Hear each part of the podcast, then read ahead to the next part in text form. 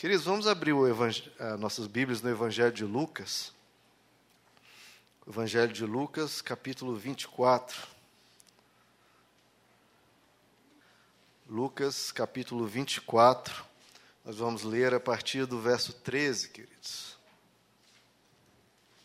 Lucas 24, a partir do verso 13, queridos. Que falando sobre o encontro de Jesus com os discípulos no caminho de Emaús, né? Verso 13.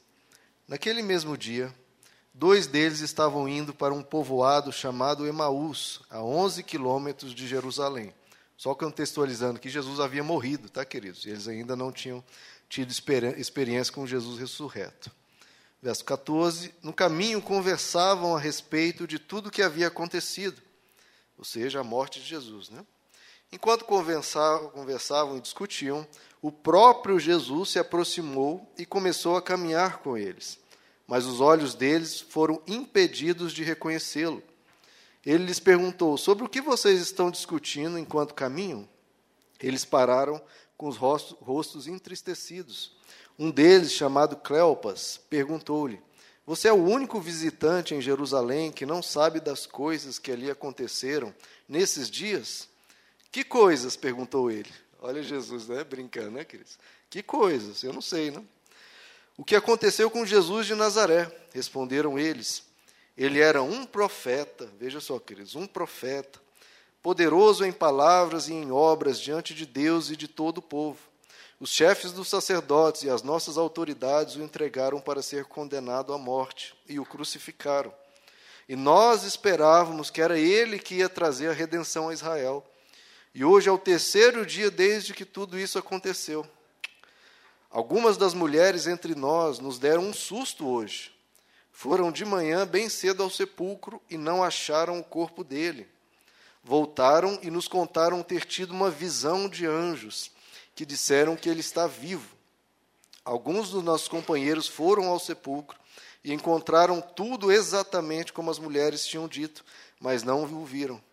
Ele lhes disse: é, agora Jesus falando, como vocês custam entender e como demoram a crer. Ô oh, irmãos, será que somos assim também, não? Como vocês custam a entender e como demoram a crer em tudo que os profetas falaram. Não devia o Cristo sofrer essas coisas para entrar na sua glória? E começando por Moisés e todos os profetas, explicou-lhes o que constava ao respeito dele em todas as Escrituras. Ao se aproximarem do povoado para o qual estavam indo, Jesus fez como quem ia mais adiante. Mas eles insistiram muito com ele: Fique conosco, pois a noite já vem, o dia já está quase findando. Então ele entrou para ficar com eles. Quando estava à mesa com eles, tomou o pão, deu graças, partiu e deu a eles. Então os olhos deles foram abertos e o reconheceram, e ele desapareceu da vista deles. Perguntaram-se um ao outro: não estava queimando o nosso coração enquanto ele nos falava no caminho e nos expunha as Escrituras, queimando o coração. Agora, o verso 41, Jesus vai aparecer a todos os discípulos. E por não crerem ainda, tão cheios estavam de alegria e de espanto, ele lhes perguntou: Vocês têm aqui algo para comer? Deram-lhe um pedaço de peixe assado e ele o comeu na presença deles. E disse-lhes: foi isso que eu lhes falei enquanto ainda estava com vocês. Era necessário que se cumprisse tudo o que a meu respeito está escrito na lei de Moisés, nos profetas e nos salmos. Então lhes abriu o entendimento para que pudessem compreender as Escrituras. Até aqui, queridos. Senhor nosso Deus, essa é a tua palavra. O Senhor abriu o entendimento dos discípulos, o Senhor fez o coração deles queimar, Senhor. Que isso aconteça nessa manhã, aconteça todos os dias nessa igreja, Senhor. Abre o nosso entendimento, que o nosso coração seja aceso pela presença do Teu Espírito. Fala a essa igreja, Senhor. Está aqui esse povo que é Teu. Faz a Tua boa obra, Pai. Nós viemos aqui ouvir a Tua voz. Então, fala com a Tua noiva, fala com aqueles que o Senhor ama, Senhor, e que te amam. Nós nos entregamos a Ti, em nome de Jesus. Amém. Podem se assentar, queridos. Glória a Deus, né, queridos? Nós lemos aqui um trecho é, fala, mostrando a ressurreição de Jesus né, e como ele se revelou aos seus discípulos. logo após a ressurreição, como ele se mostrou a eles e apresentou-se vivo e ressurreto, né, e a morte não o venceu. Queridos, é, qual que é uma das maiores dificuldades que nós temos ao ler as Escrituras? Né? Quando a gente lê a Bíblia, a gente tem um problema que se chama interpretação, né, queridos? Nós temos que pegar a Bíblia e entender o que ela está nos passando, o que ela está nos dizendo. E isso é complicado porque, e a gente vê isso porque muitas pessoas interpretam a Bíblia de forma errada. Né? É, a gente, é comum nós vemos interpretações diversas, né, algumas opostas até uma à outra, e a gente fica perdido nisso, né, queridos? Como é que a gente consegue interpretar a Bíblia da forma certa, de uma forma que não altere o sentido original, de uma forma que não manipule o que está sendo dito para atender aos nossos desejos, aos nossos anseios, e nós mesmos não nos enganar. Como que a gente faz isso, né, queridos? Quantas e quantas pessoas se enganam né, ao ler as escrituras. Né? Então, qual, por que eu, existe esse problema, queridos? É porque há uma interpretação subjetiva. Subjetiva, a pessoa interpreta de acordo com o que ela acha certo, né? ela se engana ao tentar entender a Bíblia, porque a mente dela tem, está cheia de informações, cheia de, de coisas que atrapalham e a induzem a ler um texto chegar a uma conclusão que às vezes o texto está falando o contrário.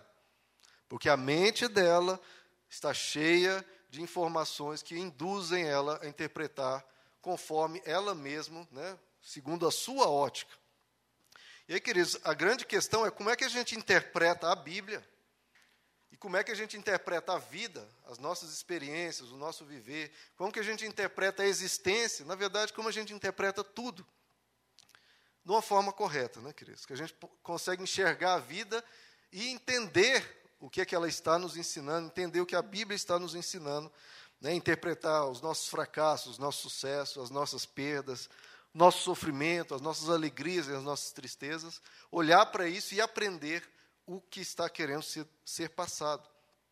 Então nós precisamos interpretar tudo, queridos, de uma forma madura, né?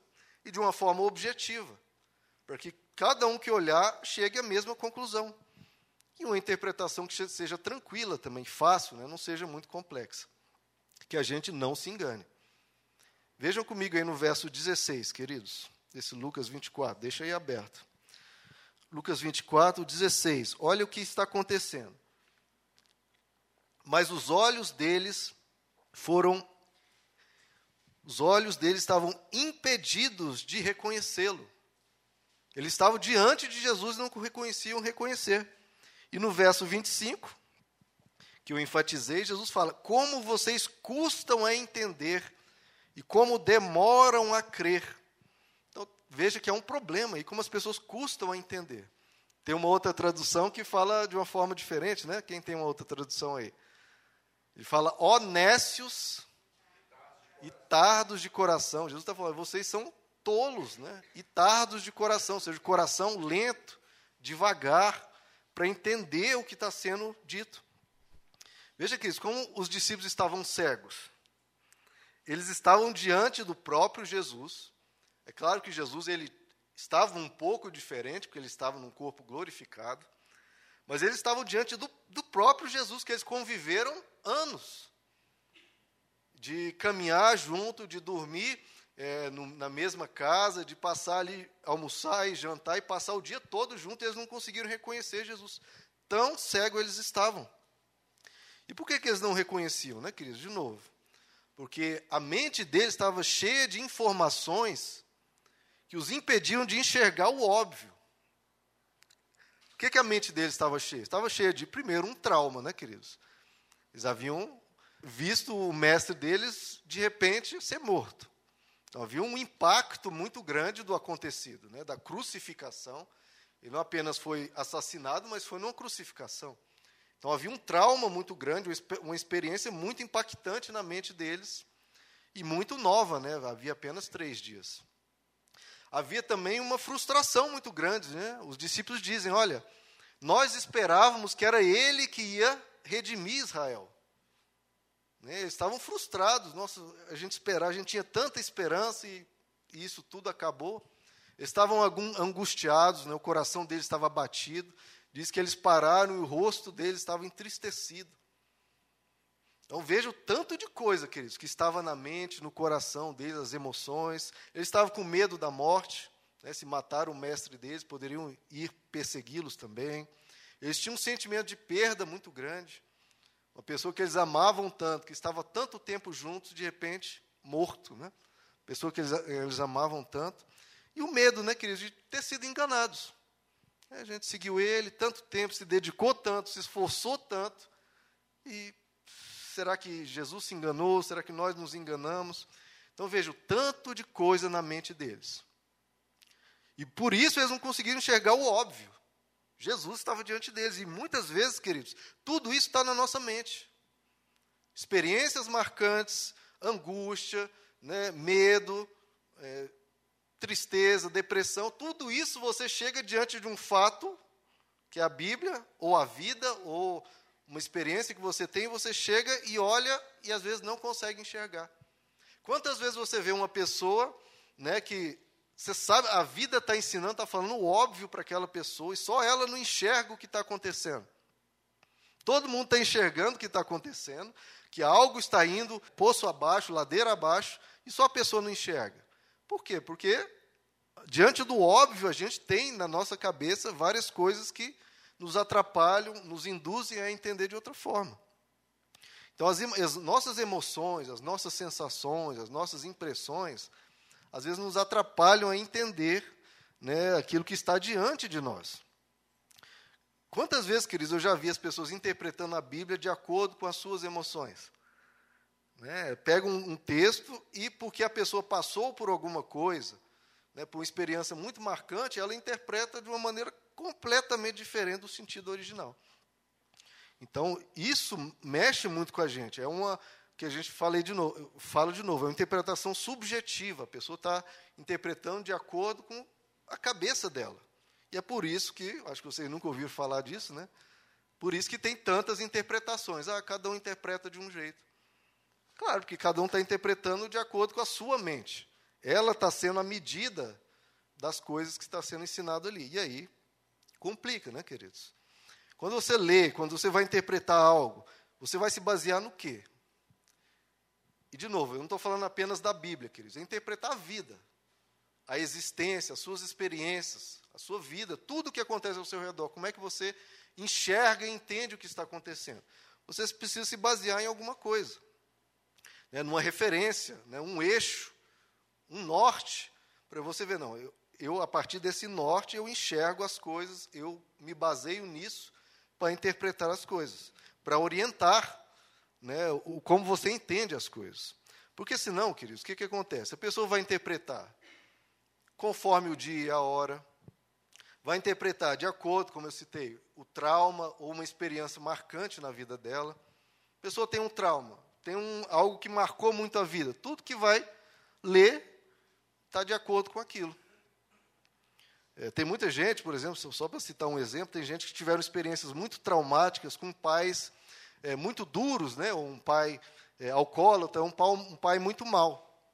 E aí, quando ele lê a Bíblia falando sobre o pai, né, o nosso pai nos céus, a pessoa se retrai, ela se contorce, ela não consegue encarar Deus como pai. Por quê? Porque ela tem um, um, algo que marcou a vida dela e aquilo está levando ela a ler algo bom, que a Bíblia está dizendo, algo amoroso, algo carinhoso, e ela sente uma rejeição, porque ela está marcada com aquilo.